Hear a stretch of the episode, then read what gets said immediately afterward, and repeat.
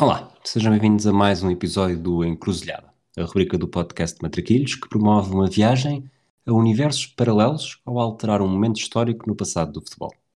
Eu sou o Rui Silva, vou ter a companhia do Manuel Neves e hoje vamos falar do que aconteceria se a Jugoslávia tivesse continuado intacta.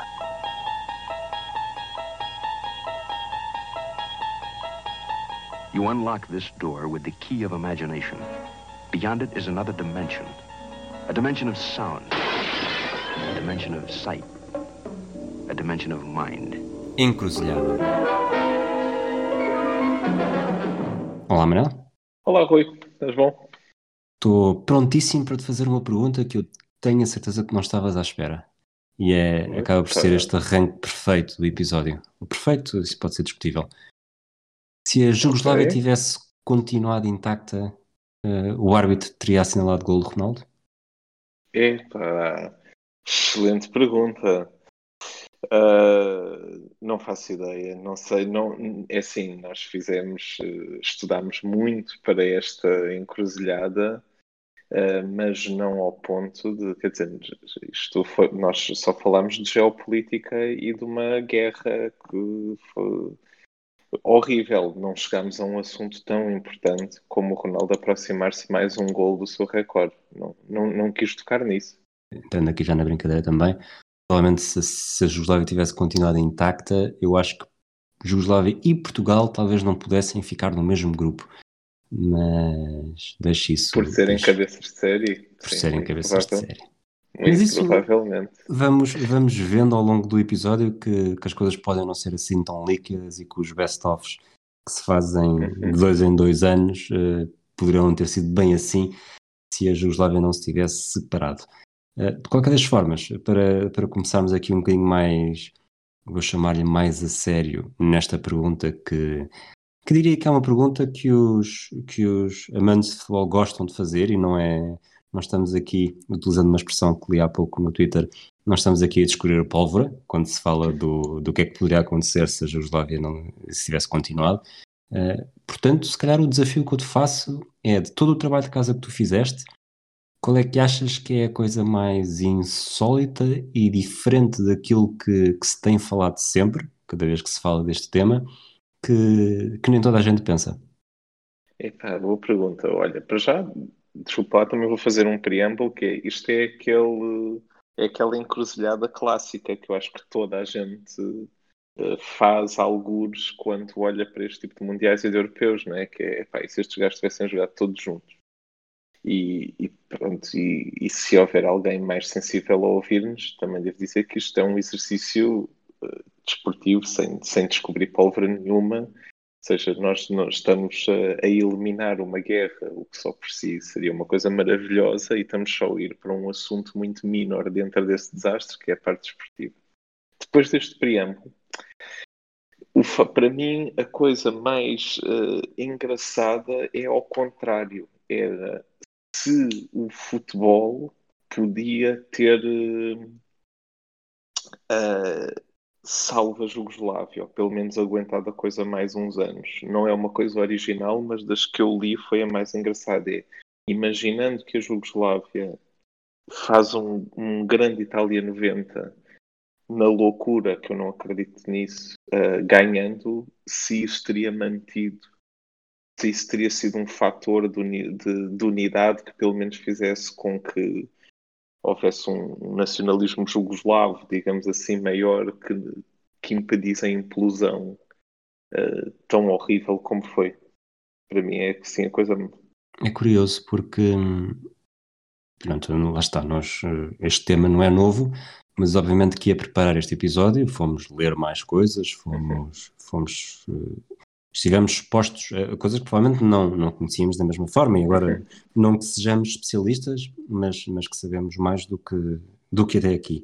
E a, a ideia que, que me persegue durante todo este, toda esta preparação é que era inevitável. E, e percebendo Sim. o teu percebendo o que estás a dizer e, e provavelmente não acreditava que fosse utilizar estas, estas notas que, que te partilhei tão cedo ou mesmo que viesse a partilhar mas nota-se que há uma, havia um conflito e uma antipatia muito grande, eh, quase desde, a, pelo menos desde a década de 20 do, do século passado, eh, onde, onde houve sempre, o futebol foi muito, com um peso muito na Croácia, uh, inclusive durante, durante a Segunda Guerra Mundial, e, esta, esta antipatia entre, entre povos e etnias sempre foi um, um, barril de pólvora prestes a explodir e que só, só o Marshal Tito e, e antes disso também o rei acabou por, por evitar uma coisa que, que, parecia, que parecia incontornável.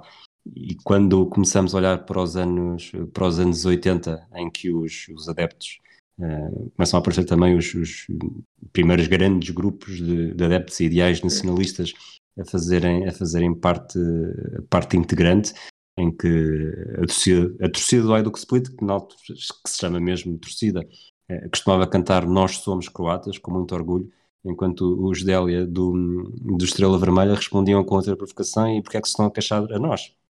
Portanto, havia esta... Diz? Isso é tão maravilhoso, pá. Isso é uma resposta espetacular, pá. Sabes que quando tu mostraste isso, eu só pensei, epá, como é que nunca nos lembramos de cantar isto de volta quando alguém, quando claques cantam Somos o Clube X? Pá, essa resposta é espetacular. O que é que se estão a queixar a nós? É, é, de facto, é, já, já, já não lembro qual é que foi o tema, mas aqui há uns episódios tu me disseste do, do, da parte boa dos adeptos e do. Sim, sim, sim, sim. sim. Não lembro exatamente qual é que foi, maneiras de estar, e acho que de facto, sendo certo que isto havia, uma, havia algo muito pior uh, por trás, mas que não era apenas realidade futebolística, mas não deixa de ser uma resposta brilhante. E, e, havia este grande duelo entre, entre, entre Sérvia e Croácia, entre Estrela Vermelha e Dinamo Zagreb, sobretudo, não apenas com o Hajduk Split, eh, tanto que encontrei uma estatística que 48% dos detidos em jogos de futebol aconteceram nos encontros entre Dinamo Zagreb e Estrela Vermelha. Isto para, dando aqui uma grande volta... Devia ser um jogo calmo e tranquilo para levar a família. Exato. Tinha, tinha tudo para isso. Mas dando aqui esta volta àquilo que disseste, eu acho que, que o Mundial 90 poderia ter servido eh, para anestesiar uh, alguma, alguma instabilidade, mas, mas acho mesmo que, que seria inevitável mais Sim. tarde ou mais cedo, sobretudo com, com toda, toda a Europa estava a mudar, não, é? não era só, não foi só a Jugoslávia que passou por isto.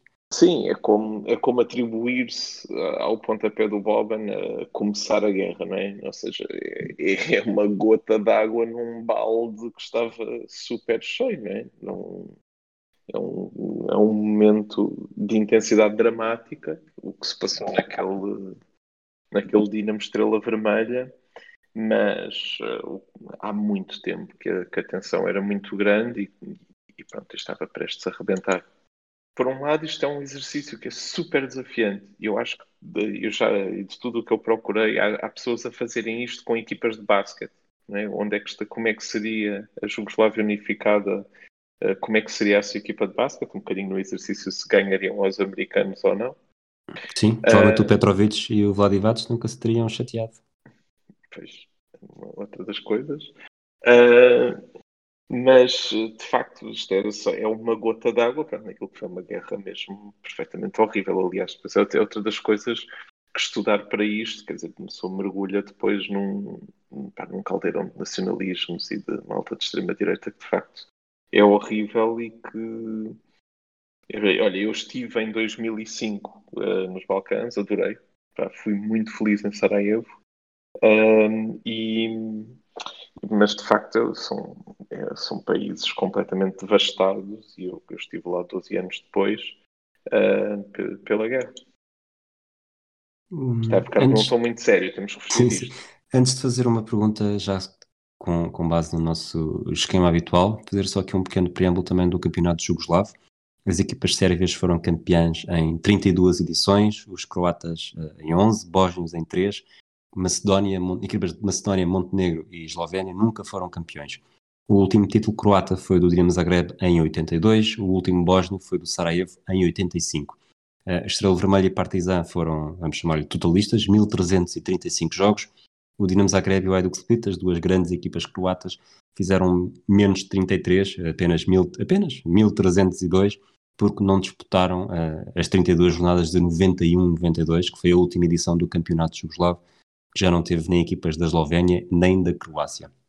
A edição seguinte também já não teve macedónios e contou apenas com uma equipa bósnia, o Borac Banja Luka, que jogava os jogos em casa nesta altura em Belgrado. Uh, aproveitando isto, faço lá está, aquela primeira pergunta: quem foi o principal uh, prejudicado por a Jugoslávia se ter um, ser desmembrado? Ou, ou, vou fazer de outra forma: uh, quem é que beneficiaria mais se de facto esta nossa encruzilhada se concretizasse e a Jugoslávia nunca se, teria, nunca se tinha separado? É assim, e eu vou fazer exceção, exceção aos jugoslavos, todos ok? Ou seja, e às próprias equipas da Jugoslávia, eu acho que a Michael Laudrup ainda hoje deve sonhar com a, com a unificação da Jugoslávia, ou pelo menos que eles tivessem ido ao Euro 92 e assim a Dinamarca não tivesse sido campeã europeia sem Michael Laudrup. Uh, e acho que é assim, um, foi assim, uma, de, uma das vítimas indiretas que, que, me veio logo à cabeça. Pá, eu estou muito enviesado pelo, pelos próprios matraquilhos, há que fazer publicidade à casa, pelo pontapé de Boban, que estive a ouvir há uns tempos esta semana, com o, o João Mourinho, com o Pedro Fragoso e o Pedro Barbosa, que aconselho. Uh, provavelmente até aconselho mais sem desprimor para o Rui, é só porque eu estou aqui do que o que vão ouvir hoje, aquilo é mesmo uma aula. Uh, e eu acho que é Michael Laudrup, assim, um, um, dos grandes perdedores à partida. Eu não acredito. Uh, é assim, se, se, nós podemos, eu posso dizer que há aqui uma grande vítima em termos futebolísticos, os jugoslavos, sobretudo naquele Euro 92.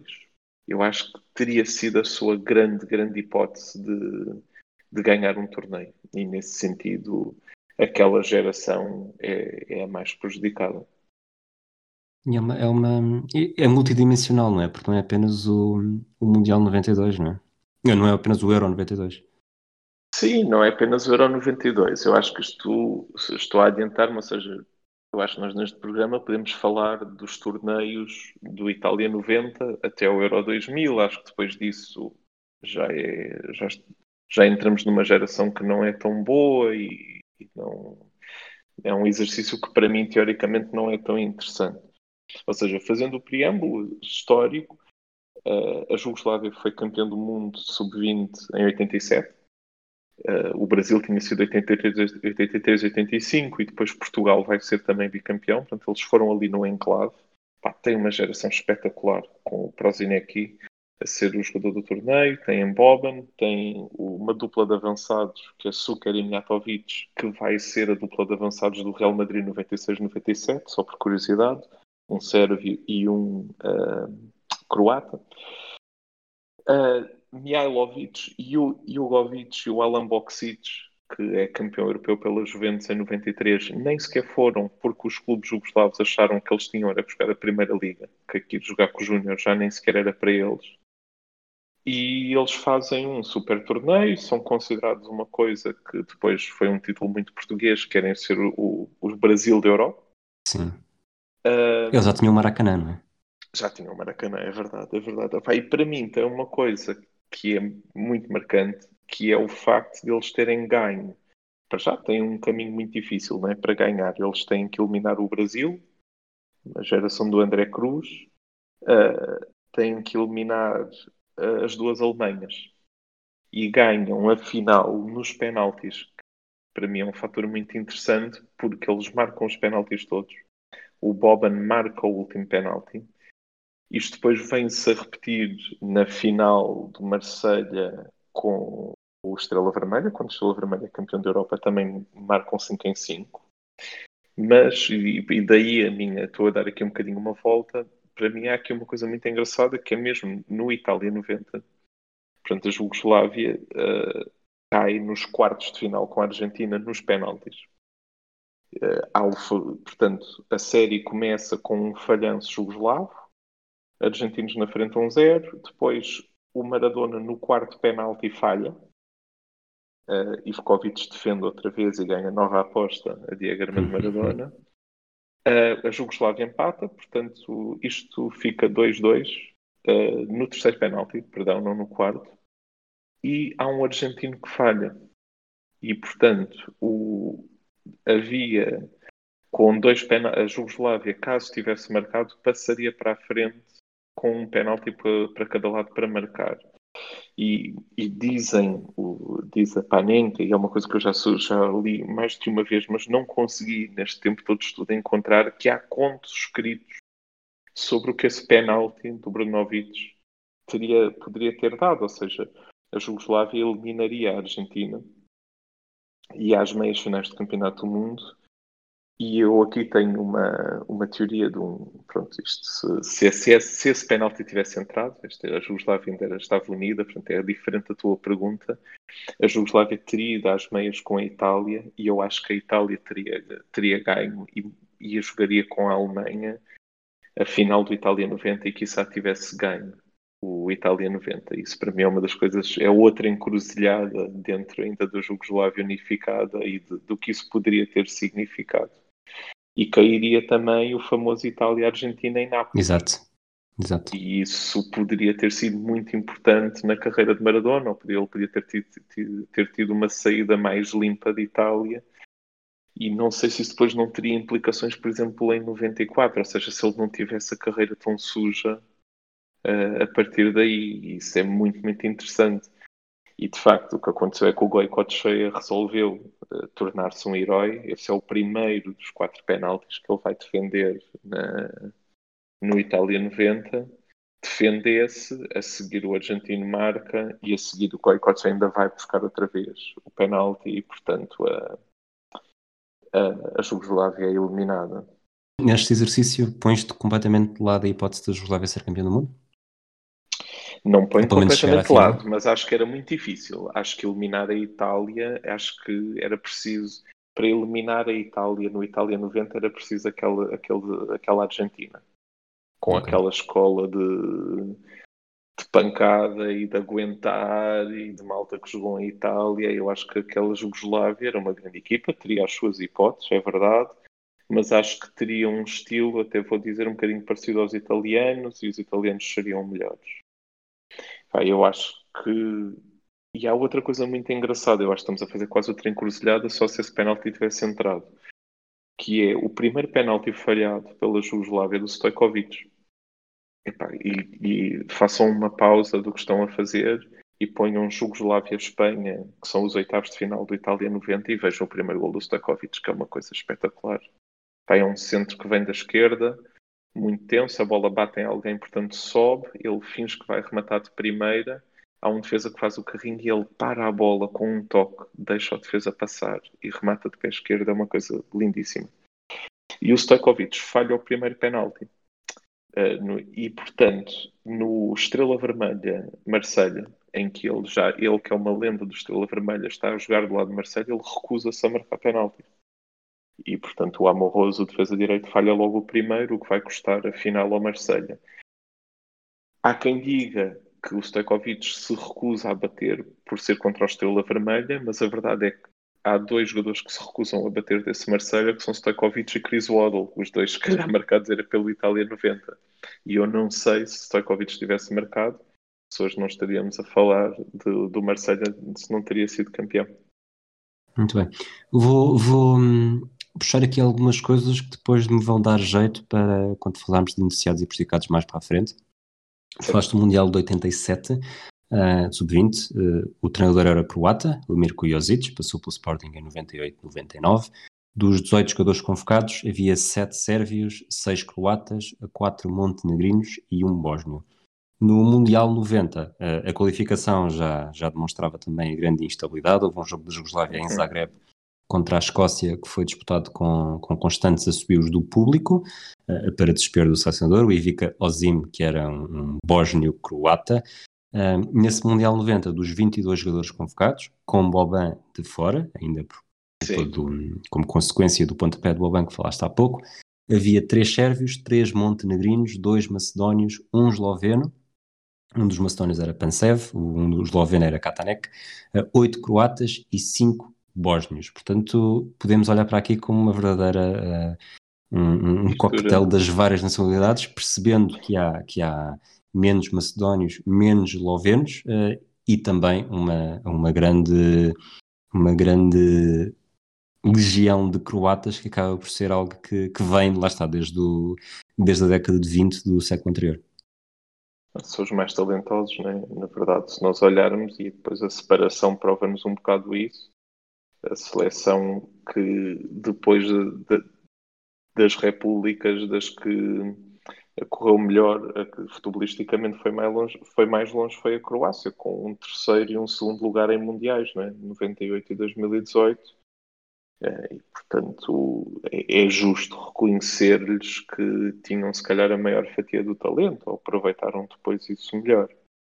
Seguindo em frente, uh, falando ainda dos tefós do Michael Laudrup, eu uh, contraponho um, uma individualidade com uma equipa. Eu acho que o Estrela Vermelha acaba por ser, acaba por ser completamente, completamente dizimado depois de, depois de ser campeão europeu. De ser campeão em 91, uh, eh, tinha, tinha um romeno, uh, na altura, o Bela Dedici, de resto eram todos jugoslavos, o 11 da final de Bari contra o Marselha, quatro sérvios, dois montenegrinos, um bósnio, dois macedónios e um croata, não havia eslovenos, um, destaques Mialovic, Jugovic, Savicevic, Pansev, Prozinecki, portanto, talento a rodos, uh, só que... Mesmo. Só que depois, lá está, com o início do, com o pré-conflito, uh, tudo mudou. Na, defendeu o título europeu a jogar fora da Jugoslávia. Uh, no campeonato passou de uma média de 30 mil nos jogos do campeonato e 60 mil nos jogos europeus para chegarem a ter um, um, jogo com apenas 1024 adeptos. O jogo com o Partizan passou a ser o único digno de emoção e com esta perda de competitividade não é, não é de estranhar que a temporada 91-92 tenha sido muito mais uh, abaixo do esperado. Eh, na Taça dos Campeões Europeus, faz dois jogos na Bulgária e um na Hungria, eh, falha a final sonhada com o Barcelona em Wembley, a dois pontos da, da Sampdoria, chega à quarta jornada com seis pontos na liderança do grupo, a Sampdoria tinha cinco, eh, bastaria vencer, e este bastaria, vá, vencer a 1 de Abril em Sófia contra a Sampdoria para garantir presença na final, mas perdeu 3-1, curiosamente num jogo em que é um esloveno, o Katanetes, a iniciar a reviravolta. Depois. E com o eh, Boskov, treinador da Sampdoria. Exatamente. exatamente. Sim. sim, sim, sim, sim. Que é, o, que é o treinador que vai eh, treina no último jogo oficial da Jugoslávia. Exato. Ele era, ele era o selecionador, não era 2000. Desculpa. Não, não, não, não continua. Não, é, tens toda a razão. No fundo, eu acho que a longo prazo estas equipas seriam sempre esmagadas pela lei Bosman mas no fundo, antes da Lei Bosman aparecer, eles são equipas que são dizimadas pela guerra e, e a Estrela Vermelha seria sempre um até, uh, até a Lei Bosman permitir a, a liberalização total de, dos estrangeiros nas equipas, o, uh, o Estrela Vermelha ia ser um, uma equipa, era um, era um equipão, como provou em 91, ia ser sempre candidato na, na Champions nos outros anos. Achas Acho... que ganhava o Barcelona? Não era impossível.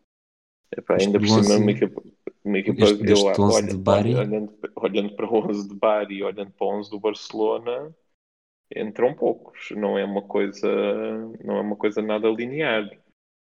Seria mais, mais uma vez Michael Laudrup sorri a pensar. Desta vez, Michael Laudrup pensa assim: ok, ok, se calhar ainda tive ali uma vantagenzinha. Uh, mas era uma, ia ser uma coisa muito dura. Eu acho que, e até, repara, o Barcelona vem traumatizado de, da final de Sevilha com o Stella de Bucareste. Perder mais um, uma final para uma equipa do bloco, neste caso do leste, era podia acontecer perfeitamente. É, do 11 de, da final de 91, cinco jogadores saem logo nessa temporada. Acho que o grande destaque Sim. é o Prozinec para o Real Madrid. Os restantes seis saíram em 92, porque, porque os clubes jugoslavos, entretanto, são sujeitos a uma suspensão de três anos eh, e o Estrela Vermelha perde a estrelinha quando regressa em 95. É eliminado logo na ronda preliminar contra o Neuchâtel Xamax as estrelas tinham, tinham todas desaparecido e com, com sentido, mas ainda assim eh, já havia uma nova geração, tinham o Darko Kovacevic a dar os primeiros passos com 21 anos, uh, o Dejan Petkovic, que acabaria por dar o salto para o Real Madrid logo em dezembro desse ano, uh, e Dejan Stankovic, a figura do Lazio e do Inter, e que tinha começado essa temporada com apenas 16 anos, são, são alguns destaques. Porque eu acho que. É uma fábrica de, de jogadores, historicamente, até a grande fábrica é o Partizan, não é? mas uh, é uma, a geração dos anos 90 deles era absolutamente incrível. Tu pegas nessa equipa de 91 e o Savicevic foi destruir o Barcelona em 94. Portanto, nada nos diria que não, que não o fizessem o Wembley também, não é? Mais novo e tudo. Uh, era uma equipa absolutamente fabulosa, quer dizer, a noção, e isto pondo a coisa à escala, não é? O Boban, quando sai uh, para na altura digamos Zagreb, vai primeiro emprestado para o Bari. Ele é, ele primeiro é preterido por causa dos três holandeses, mas depois entra nesse Milan e também ganha em 94, ou seja, estamos a falar das equipas, uma equipa campeã europeia podia ter três estrangeiros e eles em 94, dois vêm desse bloco, é o Boban Savicevic e o terceiro é o Desai nessa final. Uh, e, e, isso diz muito a qualidade desses jogadores, não é? Aliás, repara, nós em Portugal que tivemos jogadores praticamente de segunda linha, digamos assim, né, com o êxito deles da, dos Balcãs, mesmo assim, houve jogadores aqui de uma qualidade espetacular, né? Pensar no Drolovic. Sim, sim, sim. O Dan também. Tanto que nem sempre é recordado, mas uh, a Vitor Oliveira dizia que era dos meus jogadores que tinha treinado.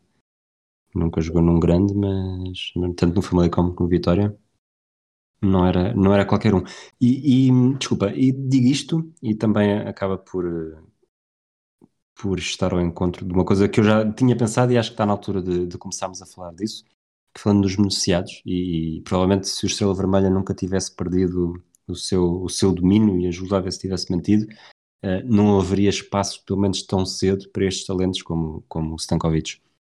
E se calhar uh, os grandes beneficiados, uh, não necessariamente logo nestes primeiros anos, acabaram por ser as, as repúblicas periféricas. Nós, havia poucos eslovenos, havia poucos, havia poucos macedónios, e a Macedónia do Norte vai estar no europeu, e eu acho que são, são repúblicas que só conseguiram evoluir verdadeiramente no futebol quando houve a chamada eh, descentralização e tiveram de apostar individualmente nos seus talentos, eh, ganhando espaço, tanto que a seleção da Eslovénia durante a década de 90 acabou por ser Zovic e pouco mais, e depois em 2000 conseguem a estreia num, numa fase final, depois disso já tiverem mundiais também. A Macedónia, e agora já, já falando aqui muito, mas a Macedónia que para mim tem um dos principais prejudicados, que é o, o Darko Panchev, Panchev sendo, que era o único, não é? O Panchev uh, beneficiou imenso de fazer parte de uma seleção com, com jogadores das outras repúblicas, porque sozinho na Macedónia não, não conseguia fazer grande coisa e depois até acaba por, estar, por ter a carreira afetada por lesões.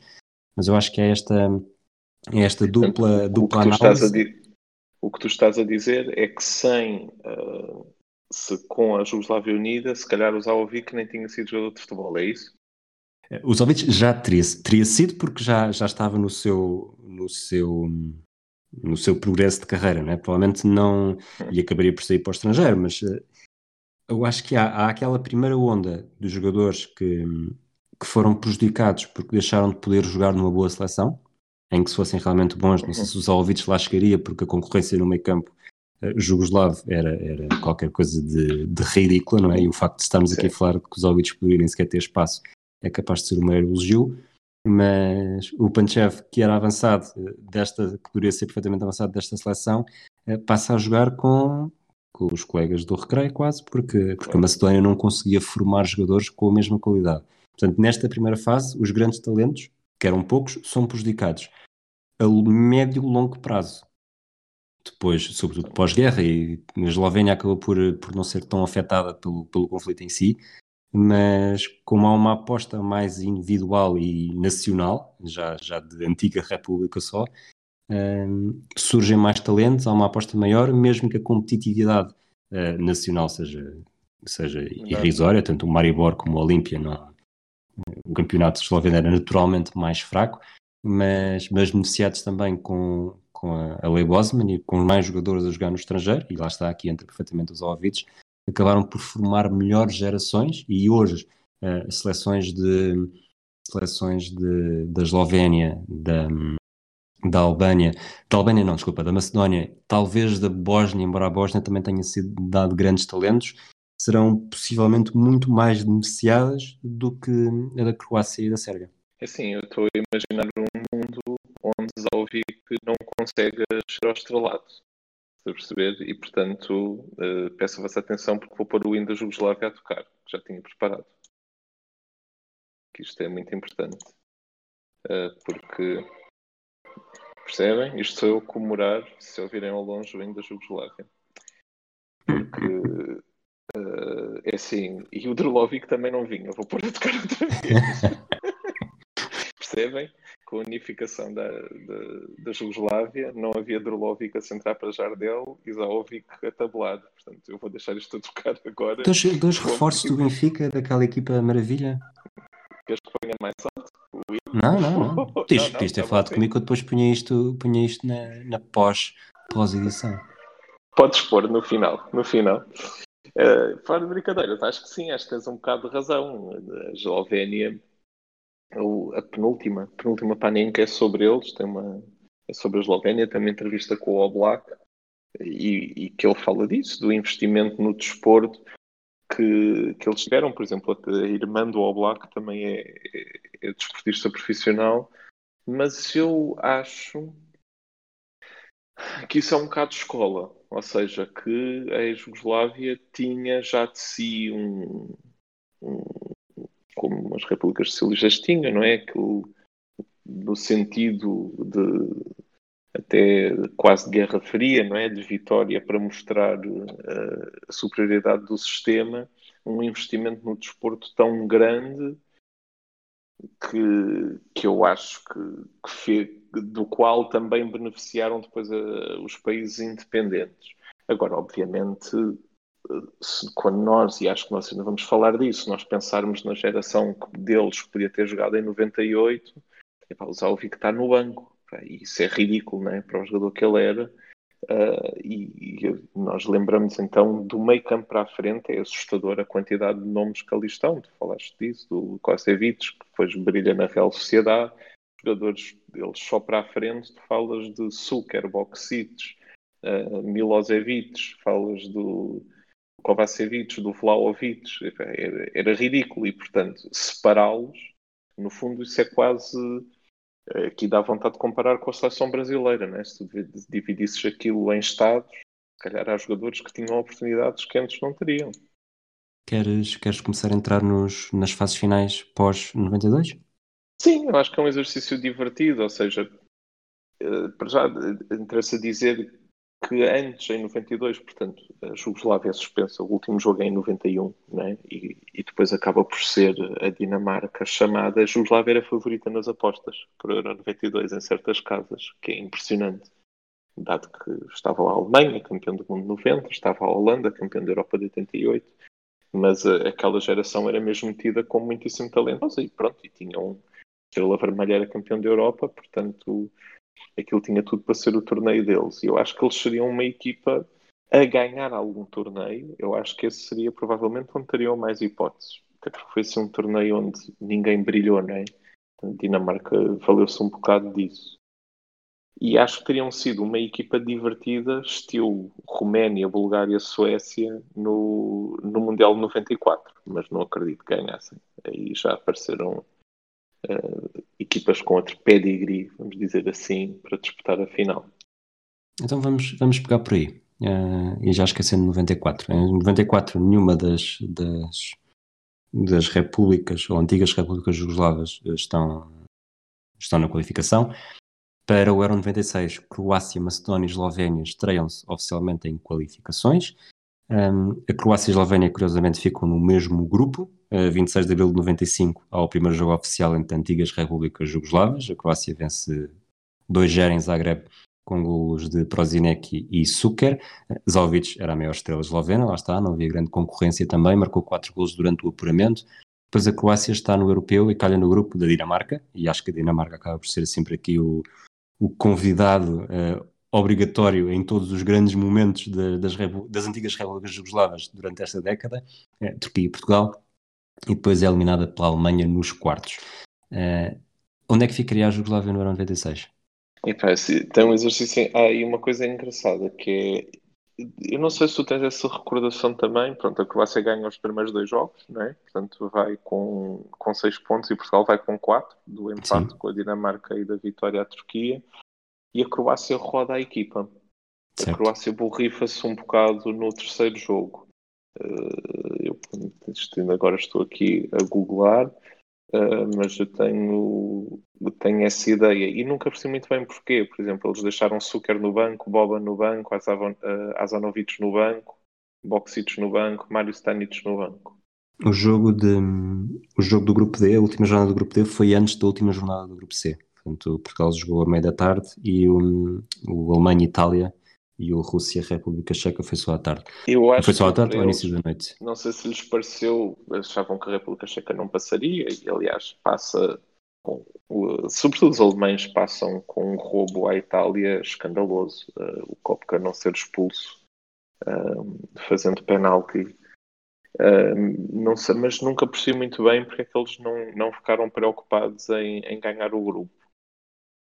E eu acho que se eles viessem, se a Jugoslávia viesse toda junta, este jogo seria muito difícil para Portugal e muito provavelmente eles poderiam ter ficado em primeiro uh, no grupo.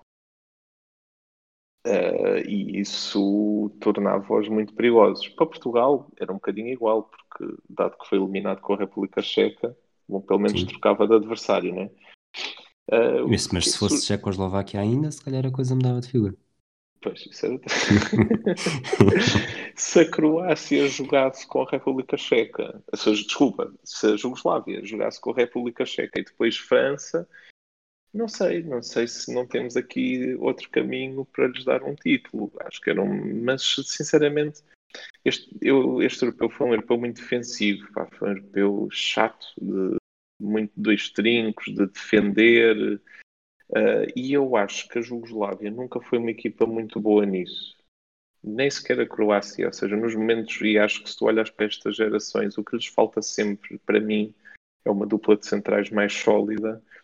E eu acho que eles, alguns, teriam sido eliminados por uma equipa cínica. Fosse a República Checa, fossem os próprios franceses ou os alemães na final. Uh, não te consigo dizer onde, até diria que se calhar pelos próprios checos, com a sua geração, os poderiam ter eliminado porque eu, eh, este foi o europeu dos dois trincos, o europeu do, do Dieter Alt, acho que acho que eles cairiam, seriam uma equipa de desilusão. Acho que aqui, ou seja, eu sei que nós estamos a fazer um programa na base do a melhor equipa que nunca aconteceu e eu, pumba, estou a eliminá-los assim estupidamente.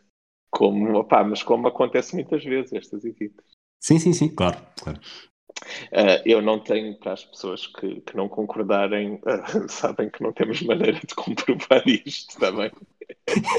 é só um palpite hipotético de uma coisa que teria acontecido há 25 anos. Sim, o Euro 96 foi há 25 anos, está bem? Só para nos sentirmos assim, pumba, também lá. Diz, diz uh, não, em 92, tu falaste há pouco talvez fosse a melhor oportunidade para a Jugoslávia.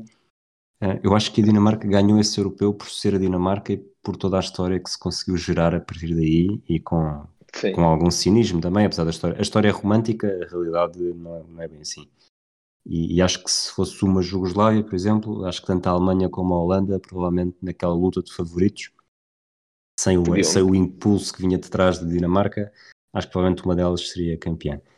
Aqui, uh, olho para as coisas de uma maneira um bocadinho diferente, que é, se realmente a Jugoslávia vence o grupo, uh, o encontro seria, o caminho seria a República Checa, a França, França a Alemanha, Alemanha. Final, é? Uh, é assim, com a República Checa realmente a geração era muito boa e era uma, uma equipa muito mais cínica do que eventualmente seria a Jugoslávia.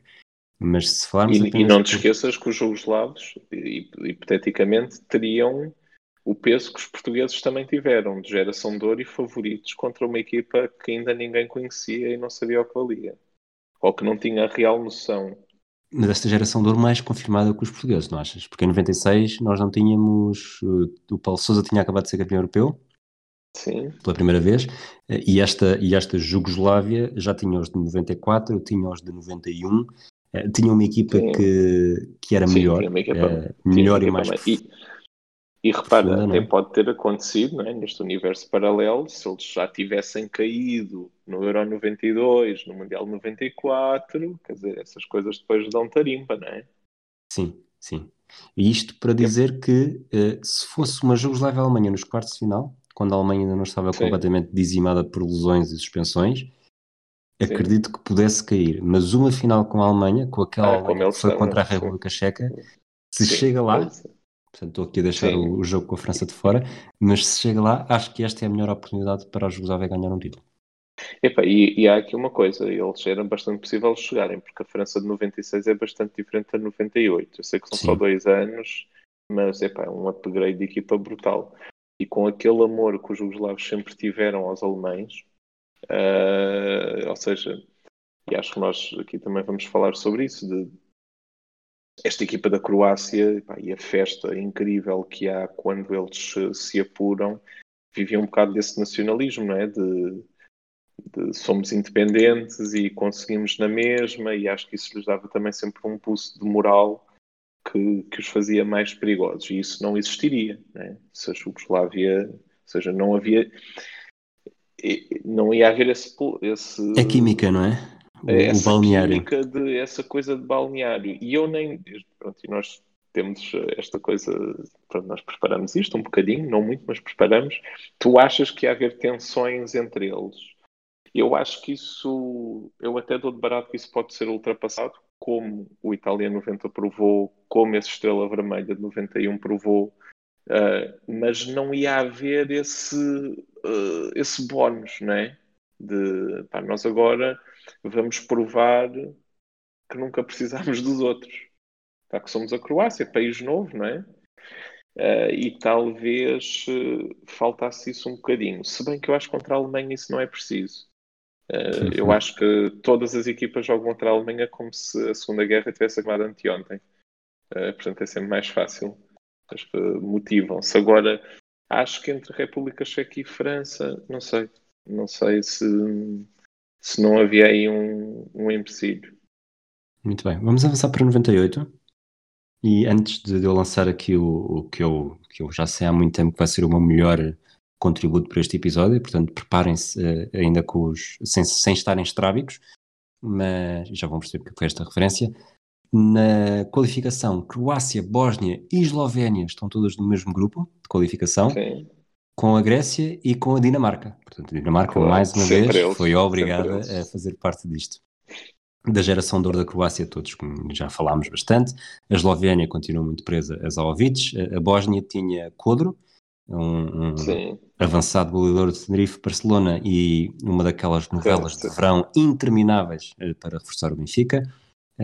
Salihamidzic, Elvir Bolic e Elvir Balic.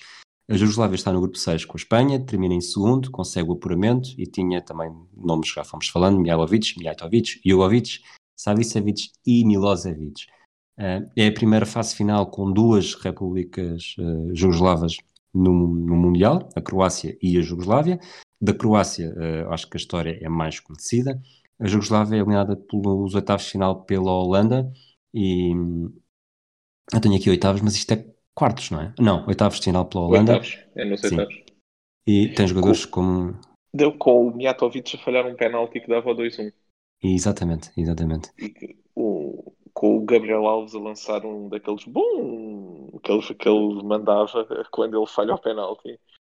Ah, e, e segundo o Fragoso, acho eu, o Drulovic está para entrar e não entra porque é gol da, da Holanda, o 2-1. E ele não joga o Mundial por causa disso.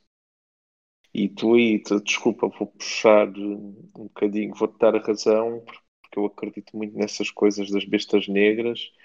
A Jugoslávia leva- é eliminada, as suas duas últimas eliminações são com a Holanda, 98 e 2000, portanto, Exato. algures em 92, aquilo se os apanhavam, não era uma equipa fraca. Quem, quem viu a equipa da Holanda de 92, aquilo de nomes até mete medo. Uh, se bem que já estão, lá está aí falando de, de balneários eh, partidos e difíceis, aquele era sem dúvida um deles. Uh, mas eles fugiriam a isso em 96, se calhar o Euro 96 seria mesmo, e dou-te razão, a grande oportunidade deles.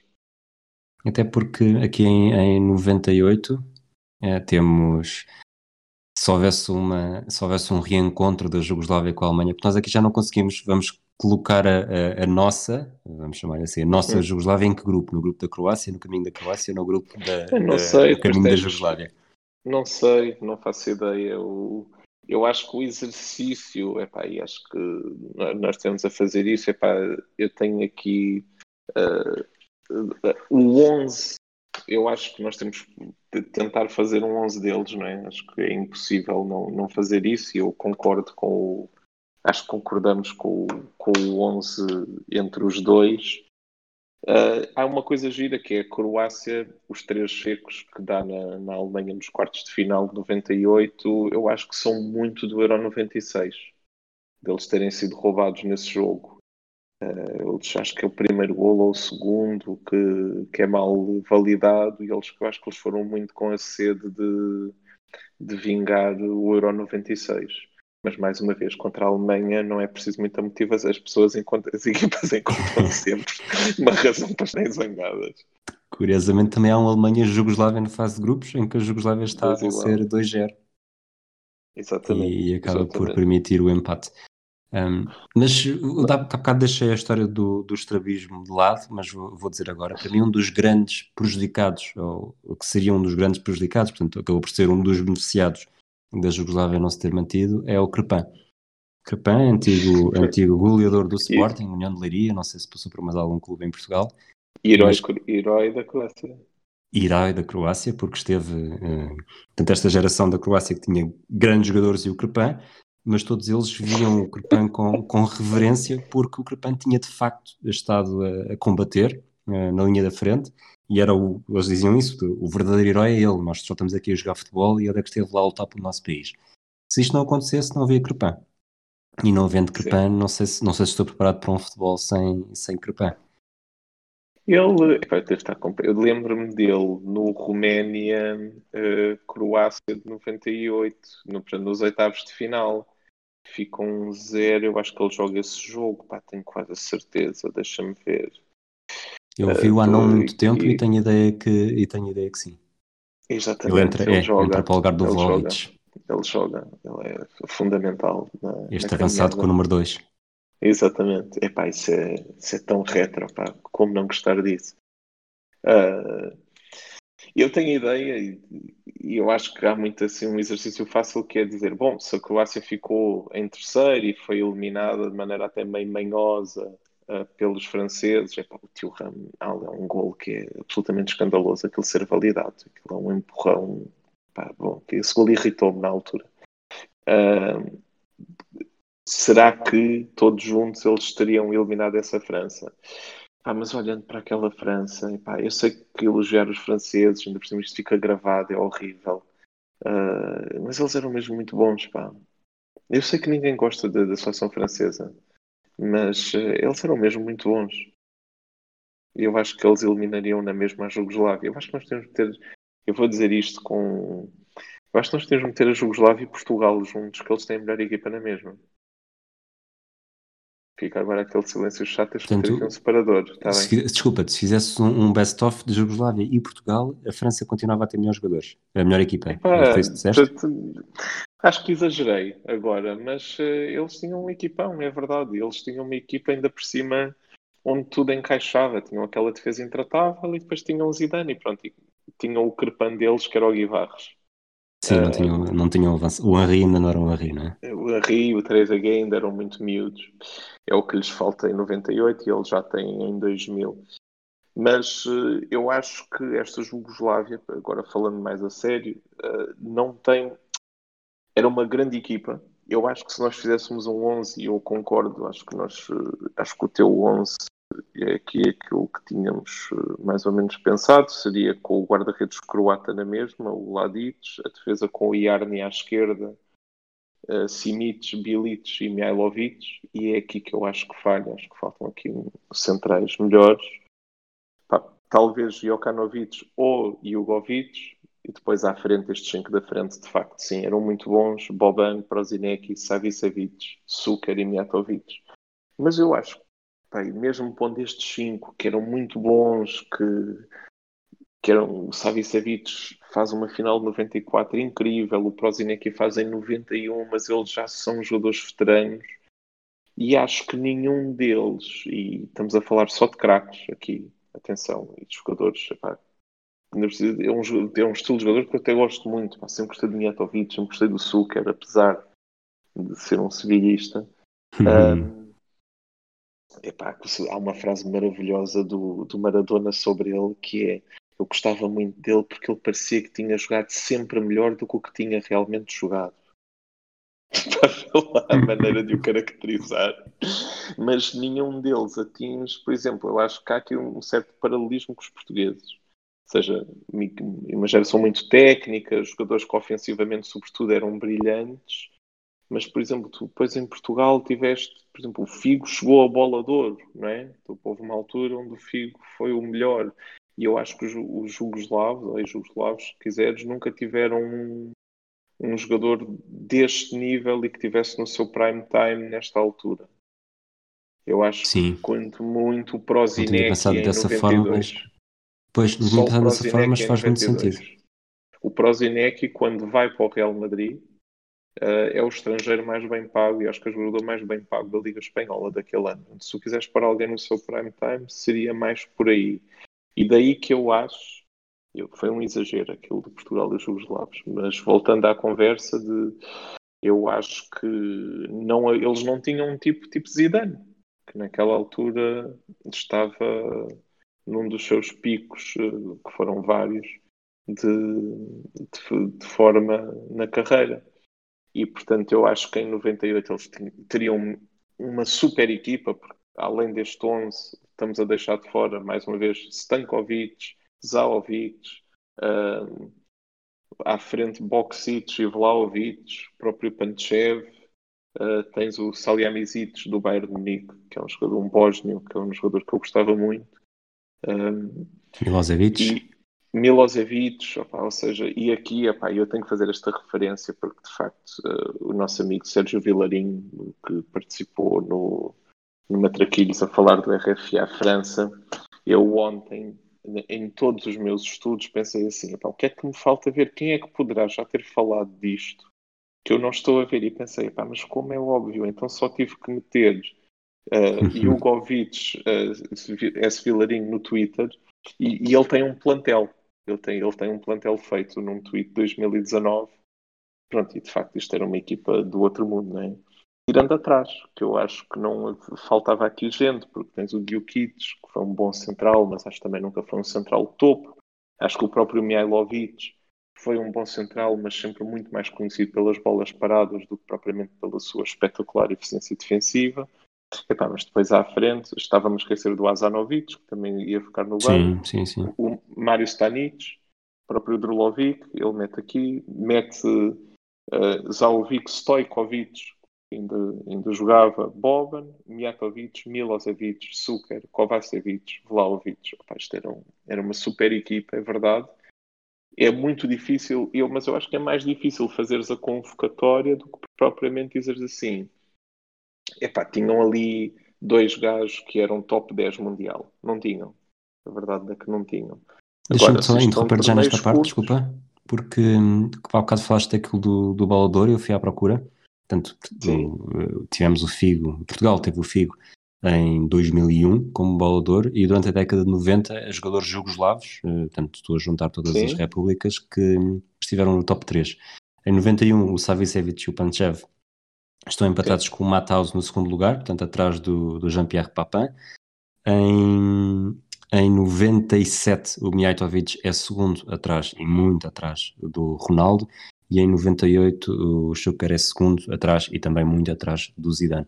Portanto, nunca tiveram verdadeiramente um vencedor, eh, até porque faltou, faltou aquele momento FIG Mas eu acho que o FIG teve. E eu acho que aí estás a beneficiar muito a conquista coletiva, não é? A, a sétima de, em que o Mijatovic marcou o gol às Juventus. Se bem que aqui o Mijatovic é 97, não é 98. Ah, pois é, não é 96, tens razão. Tens razão. Portanto, é mesmo só de. É a temporada, é a temporada do Ronaldo no Barcelona e a É, temporada pois, de pois é, Miatovic pois é. final. Sim, eles são campeões espanhóis e ele de facto faz uma super temporada, mas aí sim, tens razão. O, o, o Chuker aí é que já é, já Sim. é muito o Mundial 98 e ter sido o melhor marcador. Pá, mas, por exemplo, o Zuger não faz uma grande temporada 97-98. Ele era, aliás, até há quem diga que o facto de ele ter saído várias vezes ahm, ahm, no início da segunda parte em jogos decididos fez com que chegasse numa forma física no, no Mundial que lhe permitiu depois fazer um bom torneio. Portanto, eu acho muito difícil dizer, é muito tentador, por dizer assim, como foi a melhor classificação, não é? Terceiro lugar, se eles todos juntos teriam ganho. Mas olhando para a França, esquece, não, não ia dar. Por muito Eu acho que. sim. Acho que o mais perto foram os penaltis italianos. Acho que, os, acho que depois tu para essas equipas há assim um determinado tipo de equipa que os pode enganar e não iam ser. A Jugoslávia acho que ia cair muito pá, no estilo de jogo português, ou seja, tentar e tal e quase, mas não dá. Como os espanhóis nunca se deram contra eles, como os portugueses nunca se deram contra eles, e os jugoslavos acho que também não se dariam. Queres falar mais de beneficiados ou de prejudicados? Tens aí algum, ou mais alguém na lista para trazer à conversa? Eu acho que o beneficiado óbvio é a Dinamarca, não é? Isso parece-me do Euro 92. Isso parece-me super, super óbvio. Um, Futebol europeu, seja- que pôde, pôde contratar os jogadores mais cedo, não sei se é, talvez seja um bocadinho Sim, eu forçado. acho que é um bocado forçado, né? Eu acho que acho que sobretudo ali as equipas italianas, se calhar o Milan, não é? Como foi buscar o Savicevic e o Boban, depois são uma das equipas mais beneficiadas de, de- desse- de- dessa desagregação. Ah, eu iria muito por aí, de- de- das equipas que foram beber isso, né? Tu depois até tens fenómenos, olha, tipo o Betis, né? Um jogador como o Yarni, nunca teria chegado ao Betis sem, sem esse processo de saída de, tão rápido. Sabes que ele chegou a ir ao Liverpool. Ele foi do Liverpool, mas nunca jogou. E Não depois foi para a Espanha. Sim, sim. Ah, e acho que nesse sentido depois vais encontrar esse tipo de exemplos, não é? De, de equipas que beneficiaram, de, de- de beneficiaram de- desses jogadores. Como em tudo, porque o, porque o Clube do Porto, não é? Com Drlovic. Como eu digo, como em tudo, é, são sempre beneficiados. pá. É incrível. Avançando para 2000 e para o Euro 2000, e eu aqui coloco o Euro 2000 como, como teto da, da influência desta, desta geração. Acho que a partir de 2002 acaba por ser já um resultado. Aliás, em 2002 não sei se há sequer alguma seleção destas que chega à fase final. 2004 sei que É. sim, 2004 sim, temos a 2002. Croácia. Ah, 2002 temos a Eslovénia, é a estreia da Eslovénia nos, nos Mundiais, Ah, a portanto cá com o sim, Zovic, sim, sim, o sim. Zovic até é expulso. Expulso não de um Sim. jogo, mas mesmo da, E da tens a comitiva. Croácia, ta- também tens a Croácia. Pois, a Croácia no grupo G, que também é eliminado, no- com México, Itália e depois Equador. Mas, mas deste Euro 2000, a qualificação para o Euro 2000, hum, a Croácia falha o apuramento, a Jugoslávia e a Eslovénia apuram-se e ficam ambas no grupo C. A Croácia falha o apuramento num grupo em que a Jugoslávia está. A Jugoslávia apura-se e vai para um grupo onde a Eslovénia está. Eh, a Eslovénia é orientada pelo Bloody Catanetes. hell. Sim, exatamente. Portanto, exatamente. isto pareceu até, até calha bem Circular, não é? É, tudo E- circular. E, tens, e tens a Jugoslávia pelo, pelo. E Sim, vão, para e vão apanhar outra vez os espanhóis na, depois, 10 anos depois do, do Itália 90. Então eles vão para o grupo, portanto é Noruega, C, grupo C com a Noruega e com a. Espanha. sim, com a Espanha. Eh, e fazem. fa- Eles começam a fase de grupos, portanto é o 3-3, não é? Com a Eslovénia, estou a dizer bem. Sim, de 3-0 para O 3-3. primeiro jogo, o primeiro jogo é o Noruega-Espanha, um grande frango do Molina. Eu vi com o nosso com o grande David Assis. Depois eles ganham a Noruega. Foi um eu. do que me lembro, porque eles já, já fazem o último jogo tranquilos da vida. Um, mais ou menos, mais ou menos. No, no, na diferença de gols, a Eslovénia ainda podia, ainda os podia sim, afastar. Sim. E depois jogam o último jogo do grupo uh, a tentar só uh, chatear os espanhóis e não o conseguem por causa do, do Alfonso do Betis, que faz o 4-3 no fim e tem uma saída muito triste, levando meia dúzia da Holanda nos quartos de final. O último jogo do Stojkovic pela, pela Jugoslávia. Uh, tem só a única piada que esse, que esse jogo tem é o facto da Holanda ter-se convencido do seu poderio ofensivo e depois ter esbarrado na Itália já com 10 desde a meia hora e falhado das penaltis. Eu acho que isso tornou ainda mais dolorosa e fantástica, devo, devo dizer-se, a eliminação da Holanda no Euro 2000 com um dos melhores títulos de jornal no dia a seguir, que é a marca tem uma capa a dizer um hino ao anti-futebol. Nunca mais me esqueci, esse europeu é absolutamente maravilhoso. Que ah, curiosamente foi tema do episódio desta semana no Madraquilhos do, do Regresso ao Futuro. Sim, Falámos sim, sim, do Euro 2000. Do Euro 2000 e o, porque é um europeu epá, absolutamente fabuloso, e, e, mas a Jugoslávia não, não marca nada nesse europeu, não é uma geração que, que deixe, não é uma equipa que deixe saudades. Uh, tem uma é, o fim de ciclo, quatro é? jogos, é completamente o fim de ciclo e não, não foi uma equipa que, que tivesse deixado muitas saudades. Tinha a piada de Stojkovic 10 anos depois uh, enfrentar a Espanha outra vez Uh, mais uma vez vão ver, aliás, vão ver os dois golos dele à Espanha, porque o segundo, que é um livro, tem uma coisa que é o Mitchell vira-se uh, na, na, barreira e a bola passa do lado dele e ele foi muito criticado em Espanha, um bocadinho paralelismo com o Ronaldo, com o Sérgio Oliveira.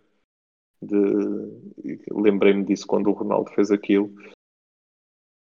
E é um jogador é, absolutamente histórico, mas é uma saída muito muito por baixo de uma, de uma geração que teve tudo para brilhar nos anos 90 e que no fundo brilharam os croatas só em 98. Achas que a Jugoslávia morre? A Jugoslávia como, como total, das repúblicas, morre aqui em 2000? Em 2002 estive a ver, a Croácia tem Sold com 34, Schuker com 34, Yarni Prozinegi com 33, Boxic com 32, mas depois já, já uma, uma nova geração a entrar e os anos seguintes não são necessariamente animadores para estas seleções. Portanto, aquela Jugoslávia de 87, da geração de 87, a geração de ouro deles, eh, morre aqui, não é? Eu acho que sim. Acho que a partir daí tu vais ter eh, jogadores que crescem, não nascem, mas crescem já com um sentido de patriotismo da, do, do seu país independente muito mais do que o sentido jugoslavo. Tu, tu vês, sei se normalmente eh, um bocadinho mais com os sérvios, é verdade, mas, por exemplo, ainda agora na reportagem da bola que saiu, fez o Drulovic a falar da Jugoslávia como uma. Uh, no, a sentir-se jugoslavo ainda e e a minha recordação dos Balcãs foi, foi essa, que havia muita gente de diferentes países. Uh, só não falei disto mesmo com croatas porque uh, gosto de manter uh, gosto integridade de física. Os, sim, integridade física no fundo é fixe. Ah, e os dentes, parecendo que não, dentes, os dentes são é muito importantes para falar em podcasts.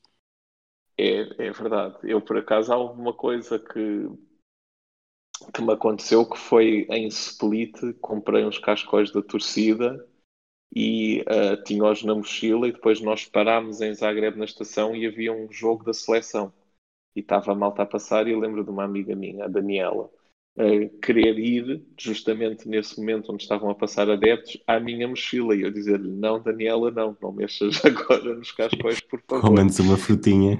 Sim, exatamente. Vê antes a paisagem, uh, outras coisas. Uh, e, mas sim, eu acho que depois de 2000 já não faz muito sentido, não há um sentimento jugoslavo desportivo, digamos assim, e é isso, essa geração de 87, a partir daí já está completamente desbatida. Depois podes falar de outras coisas, hoje em dia, não é? Tu, o, o Ibrahimovic é? é? filho de bósnios que foram para a Suécia. Portanto, se quisermos fazer uma encruzilhada com isso, mas eu confesso que essa parte já não me deu tanto gozo estudar e fico-me por aqui. Muito bem. Uh, portanto, voltando àquele, àquele nosso esboço inicial, uh, o feito mais, mais importante que não teria acontecido, uh, acho que nem dá para discutir, é o, é o Dinamarca campeã europeia. É? Sim. Um, impacto no futebol nacional, aqui nacional vamos, vamos julgar mesmo pelo futebol dos Balcãs, eu acho que foi imenso. Eu acho sim, que mesmo, com, mesmo com a lei Bosman é diferente ter, ter Olímpia e Maribor num sítio. Eles tinham um dos campeonatos pré-lei Bosman, tirando das grandes ligas, um dos campeonatos mais uh, duros e, e interessantes. E, bem, não estou a dizer isto no sentido puramente indie e ah, eu vi os jogos todos do campeonato jugoslavo. Não, nunca vi, mas basta olhar para as equipas e para os jogadores que lá estavam, uh, que obviamente estava ali um campeonato muito giro impacto internacional também já é. Aliás, toda esta nossa conversa foi com o impacto internacional, também não há, não há dúvida.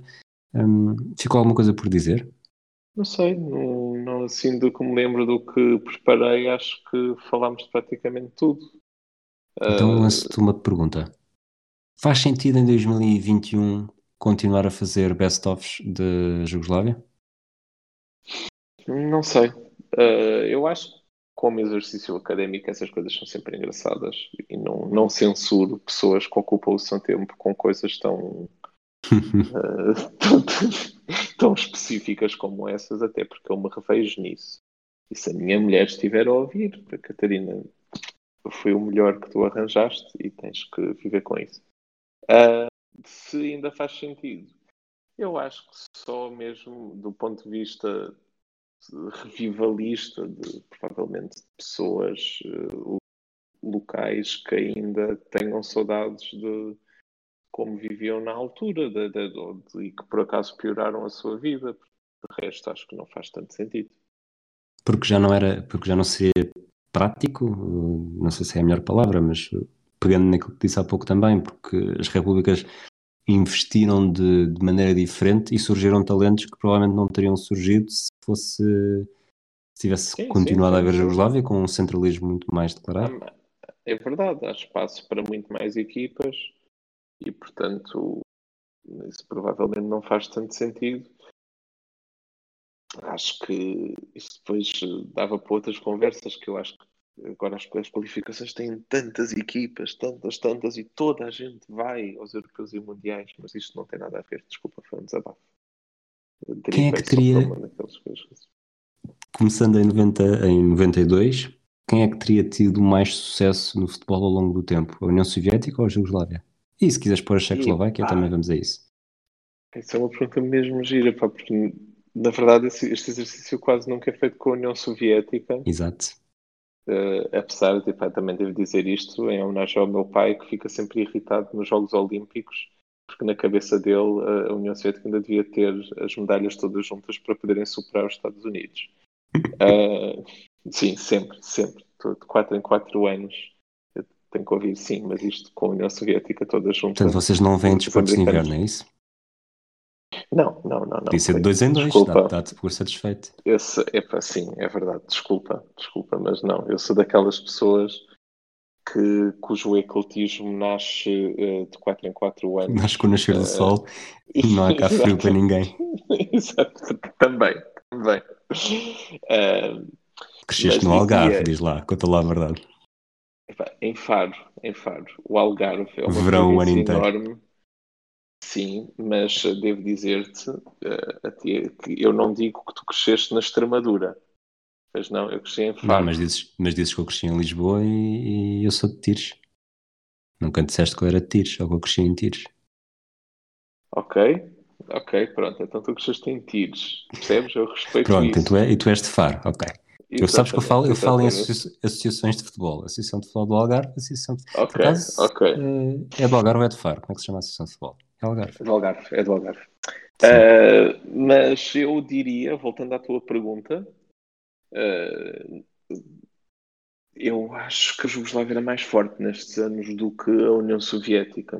Uh, Eu sei que o amplo, que o espectro de jogadores até pode ser maior, mas sobretudo nos anos 90 uh, eu iria muito mais para a Jugoslávia. Eu acho que a União Soviética tem a geração de 88, não é? que vai à, Sim. à, à final. É verdade que em 91 tu tens um grande Spartak Moscovo com uma grande equipa que sal, podias até ter eles vão às meias finais com Marselha um, é, é Bayern de Munique Estrela Vermelha e, e Spartak Moscovo Marselha eh, com Mostovoi, etc. Mas ainda assim eu acho Lá está, que cota cumprida. Mais cota cumprida. Tive, de fazer esta pergunta, tive de fazer esta pergunta para andares aí a patinar para um lado e para o outro até finalmente dizeres Mostovoi. Tens razão, tens toda a razão, tens toda a razão. Eu até vou meter aqui Spartak Moscow Marseille, exatamente, 91, para ver a equipa deles. Uh, epá, são, é, de, é, desta loucura em direto que se faz este programa. Portanto, é. deixa-me deixa fazer aqui uma, uma viagem enquanto fazes isso. Uma União Soviética, nesta altura, além de ser, pronto, manteria os jogadores russos, que apesar de tudo a década de 90 não é necessariamente rica, e correndo aqui o risco depois de ser corrigido, muito corrigido pelo Joel Amorim, mas provavelmente Sim. depois tinhas alguns ucranianos, e com o Chevchenko e o Rebrov à, à vista, provavelmente teríamos o Arveladze, eh, o Shota, não, não os irmãos, no, no Euro 96. Mas, mas não me convence. Não me Sim, convence. mas, é, mas parece, parece estar abaixo. é, parece estar abaixo acho que os jugoslavos eram mais talentosos. Sim, não... Estamos aqui a excluir também todos os uzbeques e os tajiques que. Sim, pronto. É verdade, estamos a fazer isso. Colari nunca teria treinado o, o. Não é o Pactator, é o. Como é que se chamava a equipa dele? É aquela equipa onde jogou o Rivaldo também. Ah, uh... Buniotkor. E não googlei, ah, okay. só estava a começar a googlar e depois entretanto lembrei-me em 2009. Epá, estou aqui a ver a equipa do Marseille de 91. Epá, de facto, estes tipos, acho que com o Milan, estes tipos eram mesmo uma grande equipa da altura. Papão, o Odlab de Pelé, Boli, enfim. Uh, mas não, eu vou pelo, pelo bloco jugoslavo, pelo, vou pelo bloco não alinhado. Tito 1, um, Politbur 0. Muito bem. Acabamos este episódio? Com o Windows Jugoslávia, acho que sim, acho que podes ligar uh, essa grande nação que poderia ter impedido uh, a carreira de Zalvik e Drulovic. É isso que, quando pensamos em crise geopolítica, é nisso que estamos a falar. De Zalvik ter dado jogador, ter brilhado a foco do Porto, vindo para o Benfica e ter sido trocado por Carlos Marchena há lá, há lá maior crise, há lá maior crise geopolítica do que esta. É? Acho que agora é pôr o hino muito alto. Próxima encruzilhada, tens alguma, tens alguma coisa em mente? Uh, não. Ah, que é assim dizer uma coisa, para que andei doido, pá. Baixa o hino outra gravar, vez, então. Certo? Baixa sim, o hino, baixa o hino. Epá, isto é uma coisa muito, muito uh, uh, específica, mas eu a ver a Jugoslávia no Itália 90, obviamente vi aqueles equipamentos lindíssimos, a Adidas brilha a grande altura naquele Mundial entre o da Alemanha, da Jugoslávia, e uma vez eu vi, e eu tenho a certeza que não sonhei, alguém numa página de Facebook, que eu acho que até tinha a própria camisola, não era só o template, que Portugal, se tivesse apurado para o Itália 90, jogaria com um equipamento Adidas semelhante àquele da Jugoslávia, com aquelas listas ao lado. Hoje estive mais tempo do que aquele que eu devia admitir à procura desse equipamento e não o encontrei. As pessoas vão encontrar um equipamento Adidas de Portugal 91 que é igual ao que a Colômbia jogou no Itália 90. Não é esse que eu estou à procura. Se alguém tiver provas Talvez disso, o hino já tenha acabado por esta altura? Uh, ok, é, é provável. não, não, uh, se, al se, alguém tiver este equipamento, é pá, por favor que o meta junto num comentário de Twitter uh, nos matraquilhos. Por favor, isto tem que se tornar um desígnio uh, encontrarmos esse equipamento. Ou então enviar para Manuel Neves, vírgula, Algarve. As coisas vão É chegar lá, isso, não é? Rui. É isso. Tu foste um grande Zalavic agora mesmo. Calma, João Pinto. Cara, É verdade, é verdade. Esse grande duelo, grande duelo de futebol português. E pronto, ficamos por aqui. Voltamos no próximo mês, se tudo correr bem, provavelmente também com o futebol internacional, e aí vamos mesmo mudar toda a face do futebol das últimas eh, três décadas, pelo menos, se, se achares por bem. Esperemos que tenham gostado. Se tiver alguma coisa a acrescentar, acrescentem. Eh, por esta altura, de certeza que o hino já acabou, portanto, vamos voltar a ter genérico de, de fim de episódio. Um abraço a todos. Obrigado, Manel, por teres vindo aqui. Obrigado, eu, Rui. Aproveito para te dar margem para, hum, para a tua mensagem habitual de final de episódio. A minha mensagem habitual de final de episódio é continuem a proteger-se, a usar máscara, a lavar as mãos e se alguém vos perguntar assim, ah, é para ser vacinado, mas achas, sim, é para ser vacinado. Ah, mas é da AstraZeneca. Sim, então vai ser vacinado com a da AstraZeneca. Ah, mas eu li que aquilo dá trombos. Isso foi uma coisa estúpida, não liguem a isso. Vacinem-se. Todos, o máximo de pessoas possível e espalhem esta mensagem porque o objetivo é que daqui a uns tempos voltemos a ter uma vida uh, pré-pandemia. E é isto.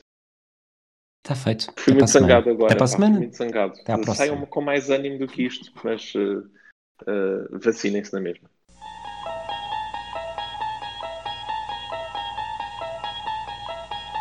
You unlock this door with the key of imagination. Beyond it is another dimension. A dimension of sound. A dimension of sight.